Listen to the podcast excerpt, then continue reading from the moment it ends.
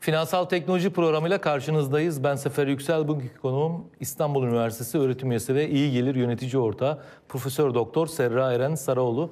Hocam yayınımıza hoş geldiniz öncelikle. Hoş bulduk. Merhaba Sefer Bey. Merhabalar. Serra Hoca ile birlikte bugün dijitalleşme portföy yönetimini nasıl etkiliyor? Bunu konuşacağız. Dünyada ve Türkiye'de robo danışmanlık, yine robo danışmanların e, bireysel emeklilik sistemi fonlarında kullanılması, e, fonların gelişimi anlamında e, destek olur mu bunu konuşacağız. Bir de tabii ki robo danışmanların geleneksel e, danışmanlara göre getirip performansları nasıl hocaya soracağız ama hocam isterseniz öncelikle dijitalleşmenin portföy yönetimine etkisini biraz sormak istiyorum. Sizin de 2019 yılında kitabınız çıktı portföy yönetiminde yeni yaklaşımlar ve robo danışmanlık diye bildiğimiz kadarıyla bu alandaki ilk kitapta aynı zamanda. Dolayısıyla bu soruyla başlayalım sonra diğer konulara geçeriz. Mm-hmm. Tabii e, aslında dijitalleşme hayatımızın bütün e, aşamalarında olduğu gibi e, portföy yönetiminde de bir çığır açtı diyebiliriz. Yaklaşık 15 yıl önce aslında hayatımıza girdi. O ilk defa Amerika'da dijital portföy yönetim platformlarını görüyoruz. Böylelikle aslında herkes için portföy yönetimi mottosu hayata geçmiş oldu. Çünkü eskiden yani dijital portföy yönetiminden önce diyelim portföy yönetimi hizmetini alabilmek e, biraz zordu. Hala da öyle aslında. E, geleneksel yatırım e, danışmanları veya geleneksel portföy yönetimi anlamında baktığınızda burada bu hizmeti alabilmek için belli bir miktarda paranız olması gerekiyor. Yani bir alt limit var ve yüksek bir yönetim ücreti ödeyerek aslında bu hizmetten yararlanabiliyorsunuz. Çünkü burada işte portföy yönetimi şirketleri sayısı sınırlı, yatırım danışmanlarının sayısı sınırlı. Bunlar birebir size bu hizmeti veriyorlar ama dediğim gibi gibi belli bir e, limit var e, ve e, portföy yönetim ücretleri de yüksek. E, dijitalleşmenin gelmesiyle beraber aslında e, bu zorluktan kurtulmuş olduk. E, artık çok sayıda kişiye, binlerce, on binlerce kişiye bu hizmeti otomatize etmiş halde sunan robot danışmanlar var. E, bunlar hizmet veriyorlar. E, böylelikle aslında çok sayıda insan e, parasını bu şekilde e, yönettirebiliyor. E, bu anlamda gerçekten bir çığır açtığını söyleyebiliriz dijitalleşmenin. Hocam, e, robot danışmanlık ilk defa ne zaman ve hangi ihtiyaçla çıktı desem, bir de tabii ki yatırımcılara nasıl bir katkı sunuyor? Tabii e, ilk defa aslında 2008 e, yılında Amerika'da çıktı ilk robot danışmanlar. E, bilinen ilk önemli robot danışmanlar Betterment ve Wealthfront Sefer Bey. Bunlar Amerika'da 2008 krizinden hemen sonra kuruldu. Bundan önce tabii kriz sırasında özellikle de aktif yönetimle parasını yönettiren bireysel yatırım danışmanlığı hizmetinden faydalanan kişiler çok büyük zararlar etmişlerdi piyasadaki dalgalanma nedeniyle. Sonrasında bu robot danışmanların özellikle pasif yönetilen ETF dediğimiz borsa yatırım fonlarından oluşan fon sepetlerini e, yatırımcılara sunuyor olması onlara aslında bir güven vermiş oldu. Çünkü aktif yönetimden birazcık ağızları yanmıştı. E, ve böylelikle 2008 yılında ilk defa kuruldular. Yaklaşık işte 12-13 yıl oldu e, piyasada robot danışmanların faaliyetlerini sürdürüyor olması. Dediğim gibi bir alt limit olmadan bu işi yapıyorlar. Mesela diyelim ki Türkiye'de siz bir portföy yönetimi hizmeti almak isteseniz e, bunun için bir portföy yönetim şirketine gittiğinizde bir hesap açmak istediğinizde bir alt limit var. İşte 600 bin lira, 700 bin lira gibi kimi kurumlarda 1 milyon liranın altında paranızı yönetmiyorlar. E, ama robot danışmanlarda öyle değil. 50 bin lirayla 60 bin lirayla bile e, paranızı yönettirebiliyorsunuz. Bu hizmetten faydalanabiliyorsunuz. Bir de tabii e, otomatize edilmiş bir sistem olduğu için çok sayıda kişiye bu hizmeti verdiği için ve arkada da bir yatırım danışmanı, portföy yöneticisi gibi bir e, grubu beslemek durumunda olmadığı için yönetim ücretleri de oldukça düşük, oldukça hesaplı. E, bu anlamda yatırımcıların aslında çok çok işine yarıyor. E, kullanılan ülkelerde bunu görüyoruz. E, ne gibi faydalar sağlıyor? Düşük maliyeti söyledim. Düşük maliyet oldukça önemli. Bir ikinci faydası kolay erişim. Ee, yani bir e, dijital yönetim platformuna işte şifrenizle, kullanıcı adınızla e, girip e, sonrasında e, kendi risk profilinize uygun portföy önerisini alıyorsunuz. Ardından da işte e, portföyünüzü takip edebiliyorsunuz sürekli. Performansını inceleyebiliyorsunuz dönemleri itibariyle. E, ve e, bunu çok kolaylıkla yapabiliyorsunuz. E, bu oldukça e, büyük bir avantaj. Kullanımları kolay. E, bir yandan da hani finansal okuryazarlıktan hep bahsediliyor. Finansal okuryazarlığı olmayan olmayan kişiler bile bu platformları çok rahatlıkla kullanabiliyorlar. E, işte e, portföy yöneticisine ulaşmak gibi bir derdiniz yok. E, hemen elinizin altında her yerden istediğiniz gibi kullanabiliyorsunuz. E, bir de şöyle bir avantajı var aslında. E, objektif e, öneriler sunuyor size. Yani e, işte davranışsal finansta bahsederiz. Kişiler aslında e, kendi psikolojilerine göre zaman zaman kararlar alırlar. E, burada tabii otomatize edilmiş bir sistem olduğu için e, bu tür e, yanlı, e, o subjektif e, e, karar hatalarından sizi korumuş oluyor. Böyle de bir avantajı var e, robo danışmanlığın.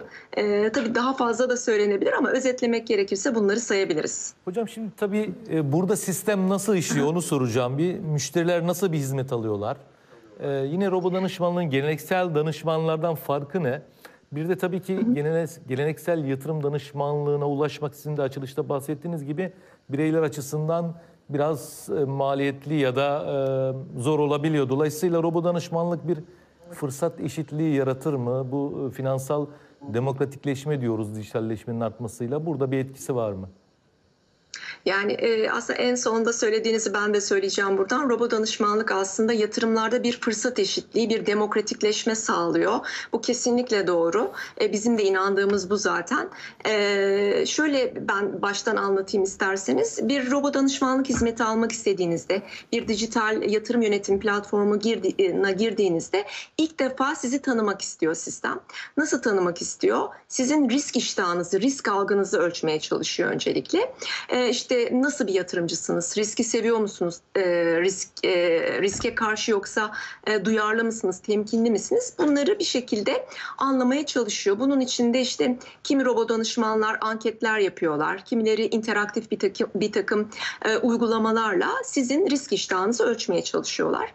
E, bunu aldıktan sonra, bunu öğrendikten sonra sizin risk iştahınıza uygun e, piyasalardaki gelişmeleri de dikkate alarak size bir varlık dağılımı önerisinde bulunuyor. Mesela diyor ki e, işte Sefer Bey siz e, riski çok seviyorsunuz diyelim ki portföyünüzde %60 oranında hisse senedi işte %40 oranında da e, işte %20 oranında altın diyelim %20 oranında da döviz tutun diye size bir portföy dağılımı varlık bazında veriyor.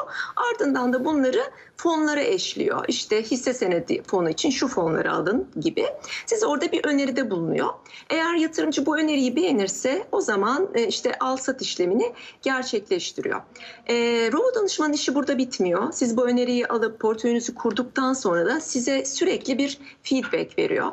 E, işte e, bir süre sonra mesela platforma tekrar girdiğinizde portföyünüzün performansını görebiliyorsunuz. İşte geçen ay ne kazandırmış, bu ay e, işte e, geçen ay benchmarkınızla sizin kıyaslama ölçütünüzle arasındaki farkı ne olmuş? İşte altına dövize karşı ne getirmiş gibi e, bir raporlama hizmeti alabiliyorsunuz. E, ve e, aynı zamanda da piyasalardaki gene değişimleri kontrol ederek robot danışmanlar size dönem dönem portföyünüzde bir takım değişiklikler yapmanızda önem e, önerebiliyorlar. Mesela 60-20-20 idi dağılımınız. İşte hisse senetleri piyasası ile ilgili e, bir sıkıntı oluşacağını düşünüyorsa eğer arkadaki algoritma o zaman işte hisse senedinizi %40'a çekin de altını arttırın gibi e, portföyünüzde bu sefer yeniden bir dağılım önerisinde bulunuyor. E, aynı zamanda bir de e, portföyünüzde piyasalardaki değişimlere bağlı olarak e, bir takım e, oyna, oynamalar gerçekleşebiliyor. Bunları da dönem içinde belli bir takım kriterlere göre rebalancing dediğimiz yeniden dengeleme yaparak düzenliyor. Bu hizmetler gerçekten otomatize edilmiş e, e, hizmetler ve çok çok önemli. Yani yatırımcıların ihtiyaç duyduğu hizmetler bunlar. Bize de hep gelen sorular bu yönde. E, bunu robo danışmanlar e, sağlıyorlar. Bu anlamda çok çok önemliler. Hocam şimdi tabii konuştuk şimdi. Peki dünyada son durum ne? Ne kadarlık bir e, fon robo danışmanlar tarafından yönetiliyor? Kaç kişi bu hizmetten yararlanıyor? Hı hı. 2020'ye baktığımız zaman 1 trilyon dolarlık bir portföy yönetilmiş dünyada robo danışmanlar tarafından. Bu gerçekten çok e, büyük bir rakam, e, önemli bir rakam. 12 yıllık bir geçmişi olan sektör için. için. Dünyada yaklaşık e, bildiğimiz kadarıyla 26 milyon kişi bu hizmetten yararlanıyor. Amerika'da 200'e yakın robo danışman var. Avrupa'ya bak baktığımız zaman 100'e yaklaştığını görüyoruz. Asya'da da 60 civarında robo danışmanlık hizmeti sunan e, platform olduğunu görüyoruz. E, tabii burada e, yani bu yeni neslin de çok büyük etkisi var. E, kullanımların bu kadar artmasında e, Y ve Z kuşaklarının Sefer Bey. Çünkü biliyorsunuz onlar artık bizden farklı kuşaklar. Ben X kuşağıyım. Siz de öylesinizdir herhalde ama Y ve Z'ler bize göre hani dijitalleşmeyi çok seven bir kuşak. Bir de onların çok önemli bir özelliği e, bağımsız olmaları, kendi kendilerine karar vermek istemeleri. E, bir portföy yöneticisi onlara işte şunu şunu al dediğinde e, onlar muhakkak ben de acaba hani böyle bir karar vermek isteseydim ne yapardımı muhakkak araştırıyorlar. E, işte alternatiflere bakıyorlar. O nedenle kendi kendilerine karar vermek istedikleri için e, robo danışmanlar bu anlamda e, onların kullanacağı yapılar, kullanmakta olduğu yapılar. Bir de maliyete çok duyarlılar. Ee, en basitinden diyelim ki bir ayakkabı bile almak istediklerinde internet üzerinden e, bir sitede buldukları ayakkabının gidip e, daha düşük maliyetlisini başka yerde muhakkak arıyorlar. E, maliyete duyarlı oldukları için de robo danışmanlar onlar için avantajlı. Yani önümüzdeki dönemin e, Y ve Z kuşağı dönemi olduğunu ve servetlerin de artık onlara aktarılacağını düşündüğümüzde onların bu sistemi çok daha fazla kullanacaklarını hani e, biliyoruz. E, bu, yani bu bir tahminden de öte. E, bizde de bir çalışma yapılmış. Türkiye'de bir anket yapılmış. E, sonuçları da enteresan. E, demişler ki paranızı robotlara emanet eder misiniz? E, cevap verenlerin yüzde kırkı evet demiş. Yani yüzde kırk gerçekten önemli Oldukça bir oran. yüksek bir oran, evet. Evet. Bu anlamda hani e, kullanımın daha da artacağını düşünüyoruz. Peki hocam, danışmanlığı. Şimdi biz yaklaşık 3 yıldır sürüyor finansal teknoloji programı. Dönem dönem e, konumuz robo danışmanlık oldu ama e, bir süredir tabii gündemimizde e, almadığımız bir konuydu. Dolayısıyla bizim konuşmadığımız günden bu yana Türkiye'de mevzuatta ne gibi değişiklikler oldu son dönemde? E, robo danışmanlıkta son gelinen durum ne Türkiye'de? Bunu aktarırsanız sevinirim. E, mevzuatsal olarak aslında e, SPK'nın bu konuda e, çalışmalar yaptığını duyuyoruz. Böyle duyumlarımız var robo danışmanlıkla ilgili. E, ama şu anda gerçekleşmiş herhangi bir şey yok. Ama hani şunu biliyoruz 2017 yılından bu yana robo danışmanlık hizmeti vermek için yapılar ortaya çıkıyor. Bunlar girişimler diyelim, startuplar. Biz de 2014 yılında Ludensi, Ludensileri finansal hizmetleri kurduktan sonra 2017 yılında bu konu üzerinde çalışmaya başladık. E, oldukça eski aslında çalışmalarımız. Metodolojimizi e, oluşturduk, denemelerini yaptık, back testlerini yaptık E, ve e, bu senenin e, bu senenin demeyeyim 2020 senesinin Haziran ayında Türkiye'nin ilk ve tek B2C e, dijital yönet- yatırım yönetimi platformu olan İyi Gelir'i kurduk.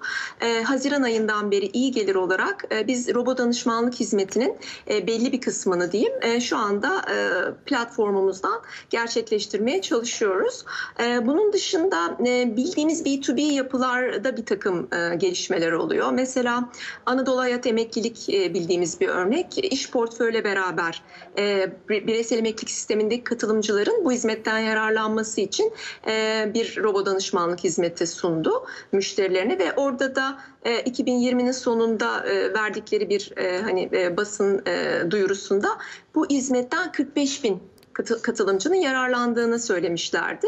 Hani bu piyasanın gelişmesi açısından aslında oldukça önemli diyebiliriz. Hocam şimdi bireysel emeklilik sisteminde e, siz de bahsettiniz az önce, az önce Anadolu Hayat örneğini verdiniz.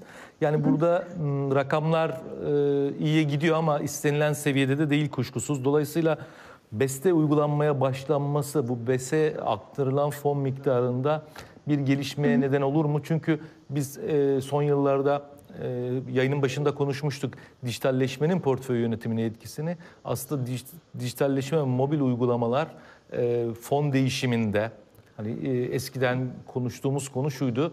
E, bireysel emekliliğe giren yatırımcıların %95-98'i girdikleri gibi aynı fonda kalıyorlardı ama e, mobil uygulamalar artan dijitalleşme ile birlikte aslında biraz bu farkındalığı artırdı ve bu oranları aşağı çekmeye başladı. Dolayısıyla Beste Robo danışmanlık kullanılması buraya aktaran fon miktarını daha artırır mı? Kesinlikle çok doğru söylediniz. Yani sizin söylediğiniz rakam hiç değişmedi. Bu BES'teki 6 defa fon değiştirme hakkını kullananların sayısı yani 6 defa kullananların sayısı sadece yüzde bir. E, bu hakkı hani ara sıra kullananların sayısı da yüzde beşi maalesef geçmedi ve geçmiyor ve geçemez de belki de. Şunu söyleyelim mesela işte EGM'nin e, raporlarında e, dan bildiğimiz kadarıyla katılımcıların gönüllü tarafta diyeyim, e, gönüllü BES tarafında katılımcıların yüzde 87'si üniversite mezunu. Yani e, aslında burada bir bilinç düzeyi muhakkak var. Hani finansal okuryazarlık anlamında baktığımızda da e, yani bunların bir kısmı muhakkak e, böyle bir bilgiye sahiplerdir. Fakat tabii ki bu bir uzmanlık e, işi Sefer Bey. Bir hani zaman ayırmak meselesi. Zaman ayırmaktan çok daha önemlisi de uzmanlık meselesi. Dolayısıyla insanlar e, fonlarını değiştirmiyorlar katılımcılar. E, bu aşikar ama robo danışmanlıkla bu eğer otomatize edilirse ve kişilere böyle bir hizmet sunulursa e, ben burada getirilerin daha iyi olacağını düşünüyorum. E, kişilerin çünkü biliyorsunuz besten ayrılmalarındaki üçüncü sebep getirilerin düşük olması.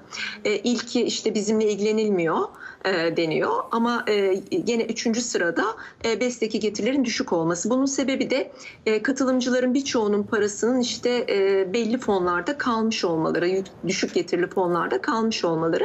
Robo danışmanlık bu anlamda hem getirileri arttıracak hem de piyasada rekabeti, fon yönetiminde rekabeti sağlayacak bir unsur. Hiç e, azımsanmayacak bir rakam var. Sefer Bey burada. Biz de e, emeklilik fonlarıyla ilgili Ludens olarak bir rapor yayınlıyoruz. E, şimdi o raporumuzun sonuçları çıkacak. E, oradan da hani e, bildiğim e, kadarıyla 12.6 milyonluk bir katılımcı oluştu e, OKS ile beraber. E, toplam fon büyüklüğü de 171 milyar lira. Yani böyle bir para yönetiliyor burada. Evet. Eğer e, dediğim gibi şey olursa, e, burada robo danışmanlık olursa çok daha yerlere gelecektir. Hocam şimdi tabii bu konuları konuştuk. Sizin akademisyen kimliğinizin yanında bir de girişimci kimliğiniz var. Ee, dolayısıyla biraz da iyi gelirden bahsetmek istiyorum aslında. Sorularım iyi gelir üzerine olacak. Ee, Şimdi aslında sorum robo danışmanlığın ülkemizdeki geleceğini nasıl görüyorsunuzdu? Ancak biz biliyoruz ki e, iyi gelir platformunu siz kurduğunuz ve bu yöne e, bu yola girdiğinize göre e, geleceğini çok iyi görüyorsunuzdur e, diye düşünüyorum.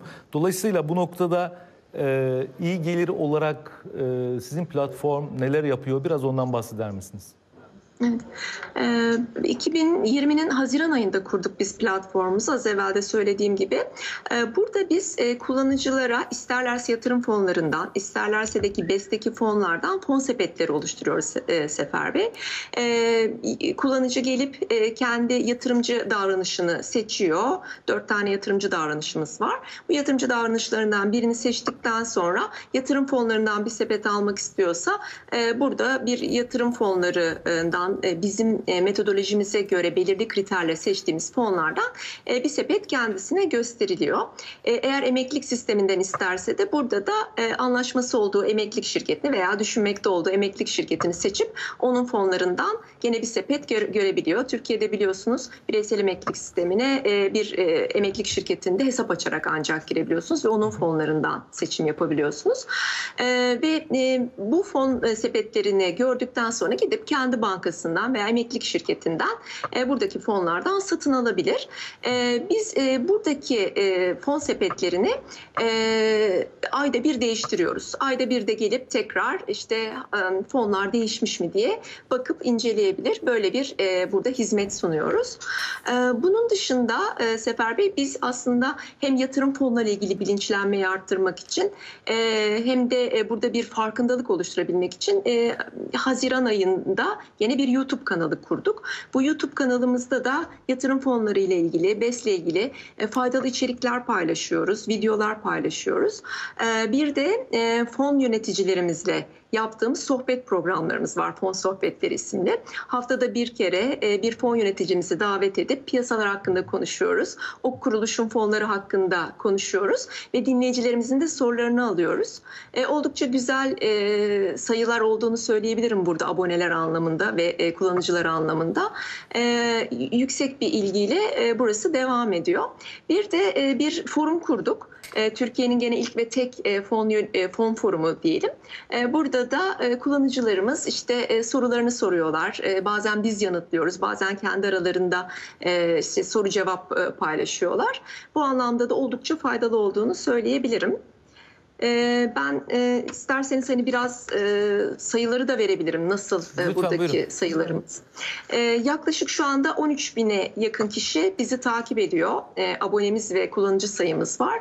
E, Dediğim gibi hem YouTube kanalında 6 bini geçtik. E, Hem de diğer kanallarımızda e, Twitter'da e, da fa- faaliz. Buralardan hep bilgilendirici içerikler paylaşıyoruz ve yaklaşık 13 bin kişi e, şu anda bizi e, izliyor e, ve bilgi alıyor. Hocam peki gelecekle ilgili plan ne? İyi geliri biz birkaç yıl sonra nerede göreceğiz? Siz nereye konumluyorsunuz? Ee, Bizim amacımız e, dünyadaki robo danışmanlar gibi bir robo danışman olabilmek. Ee, Yani burada e, platformumuz üzerinden e, al-sat işlemlerini de gerçekleştirebilmek. Ee, Burada işte kullanıcılarımız için portföy performanslarını gösteren sayfalar oluşturabilmek ve hani ba- baştan sona diyelim uçtan uca bir robo danışmanlık hizmeti sunabilmeyi hedefliyoruz. Bununla ilgili çalışmalarımız devam ediyor. Hocam e, bir soru var. E, Nasıl ulaşabiliriz diye bir soru gelmiş izleyicilerden. İnternet sitesi üzerinden mi ulaşıyorlar size? Evet, iyigelir.net adresimiz. iyigelir.net. YouTube'da da gene kanalımızın adı İyi Gelir. Ee, Twitter, sosyal medya hesaplarımızda, Instagram'da, e, LinkedIn'de yine bizi takip edebilirler. Ee, hesaplarımız bu şekilde. Bir de forumumuzun olduğunu söylemiştim. Foruma da gene web sitesi üzerinden girebilirler. Hocam son iki dakikaya girdik ama ben tabii e, sizi almışken illaki bir 2020 yatırım fonları için nasıl bir oldu, 2021 nasıl olacak? Kısaca bizi izleyiciler, izleyen izleyiciler Serra Hoca'ya e, bir yatırım portföyü sorar mısınız bizim için derler. Şimdi e, yatırım fonları piyasası açısından 2020 senesi gerçekten güzel geçti. Seneye kötü başlamıştık aslında. Mart ayında e, yüksek e, oranda düşüşler gördük ama sonrasında e, borsanın da hareketlenmesiyle birlikte yatırım fonları piyasası da çok iyi bir sene geçirdi. E, borsada %30'luk BIST 100 endeksinde bir yükseliş vardı. E, hisse senedi fonları e, yani borsadaki şirketlere yatırım yapan fonlar bu %30'luk getiriyi e, katlayarak %60 civarında bir getiri sağladılar yatırımcılarına. Bu gerçekten ağırlıklı ortalama olarak baktığınızda çok güzel bir getiri. E, bunun dışında e, altın fonları tabii altının çok iyi gitmesiyle %53'lük bir getiri sağladı geçen sene yatırımcılarına. E, dövizde gene %30 civarında sepette bir artış vardı. Bunu da kamu dış borçlanma araçlarına yatırım yapan, Eurobondlara yatırım yapan fonlar %31'lik getiriyle buradaki getirileri yatırımcılarına yansıttılar. Fonlardan tabii biz muhakkak sepet yapmalarını öneriyoruz yatırımcılarımıza. Sadece tek bir e, fon türüne değil, e, 3-4 fon türüne belki yatırım yapmak kendilerini riske karşı koruyacaktır. E, bu nedenle de hani muhakkak böyle sepetler halinde gitmelerini öneriyoruz. E, önümüzdeki senenin de e, 2021'inde e, hem hisse senetleri piyasası açısından Evet. hem de diğer piyasalar açısından iyi olmasını umuyoruz. Serra Hocam çok teşekkür ederiz yayınımıza katıldığınız ve bu keyifli bilgilendirici sohbet için. Ben çok teşekkür ederim Sefer Bey. Çok teşekkürler. Sağ olun. Finansal teknolojinin bugün sonuna geldik. Konuğumuz İstanbul Üniversitesi öğretim üyesi ve iyi gelir yönetici ortağı e, Serra Eren Sarıoğlu'ydu. Serra Hoca ile birlikte e, portföy yönetiminde dijitalleşmeyi ve robo danışmanlığı konuştuk. Kısa bir aranın ardından Güzem Yılmaz Ertem piyasa hattında sizlerle olacak.